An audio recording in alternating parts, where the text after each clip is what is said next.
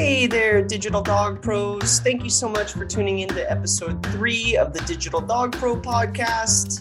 I'm your host, Josh Bautel, and in today's Fast Class episode, I'll be giving you the lowdown on marketing funnels what they are, how they work, and more importantly, I'd like to give you some ideas you might be able to implement in your dog training, dog walking, pet sitting, or other pet care related business. So, without further ado, let's jump in.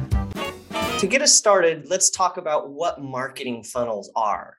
You might have heard of a funnel as a sales funnel, a marketing funnel, a click funnel, or some sort of salesy marketing scheme. But really, what a funnel is, is just a series of steps a pet parent takes to become familiar with your brand so they can ultimately become your paying clients and you probably already have some sort of a sales funnel in your business as it is. And I like to call these organic funnels places where pet parents go to become familiar with your business and potentially become your clients. These organic funnels or platforms like social media, your website, and even referral sources like vet offices and pet stores. And while these platforms can be serious drivers for business, we can actually complement them with other strategic marketing funnels to not only grow your businesses, but provide education to our communities while also automating our businesses. To give you some ideas of marketing funnels you might have seen or actually gone through yourself, you might think of a quiz funnel, uh, quizzes where you select answers and at the end you fill out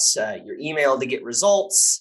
Another one might be an offer for a free consultation or evaluation where you schedule a meeting and the creator collects your email. And before I go any further, if you're hearing this and your sleazy marketing bells are going off, mine are too. Over the last decade, marketers have really poisoned these options by spamming email boxes and pulling the rug from their audiences by not providing any value.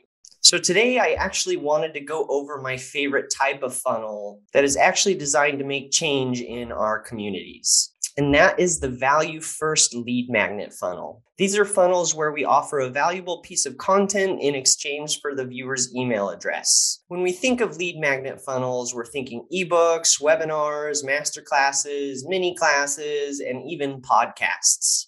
I put an asterisk on podcasts because these really aren't true lead magnets in the sense that you're providing your email in exchange for this podcast, but we could argue their lead magnet legitimacy because of the ability to follow up with subscribing listeners. And this really is why I love lead magnets so much and why I wanted to focus a bit more of this episode on this aspect, and that is the ability to follow up with your audience. This is really where the magic happens. After we deliver our lead magnet, we now have the contact of someone who we know is directly interested in the services that we provide. We can speak directly to their desires, pains, frustrations, and even continue to provide value. So when they are ready to take action with their animals, you'll be the one that's top of mind and already in their inbox. Additionally, if pet parents are consuming our lead magnets filled with accurate and humane information, we'll be changing perspectives of pet parents in our communities. And I really think this is a win win for everyone. We're changing the lives of dogs in our community, providing value for these pet owners, pet parents, and just generally making a change. On the other hand, to contrast, when we think of our organic funnels we already have in place, I think of these couple of vulnerabilities that make these type of marketing funnels so attractive. The first problem, as I see it with these organic funnels that we have in our business, social media, our website, referral sources, is the lack of opportunity to control and guide the conversation. Yes, with social media, we're able to re engage with new posts and comments, but we don't really decide. The algorithm does. And on top of this, we have lots of room for clicking away and distraction. With so much content on social media, it can be hard for consumers to stay engaged with a particular product long enough to make a decision. And finally, we have a lack of continued touch points. The exception here being social media, if you're staying consistent, putting out good, engaging content.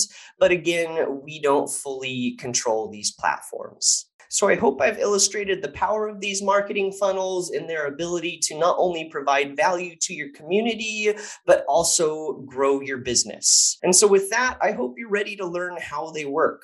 So, what goes into and how does a pet parent actually get into our funnel? Let's start from the very first touch point. Let's imagine a pet parent who isn't familiar with your business yet lands on your website and sees a sign up button for an ebook. This could be for a topic they're needing help with in relation to their dog or puppy, or it could be that they're scrolling on Facebook and they see an ad for a free t- training on another topic that they've been thinking about in relation to their dog. Whatever that touch point is, if they find the offer valuable and relevant to what you're offering or what they're going through, I'm sorry, they'll provide their email and they will sign up. After they click the sign up button, the lead magnet is then automatically delivered via our email marketing provider.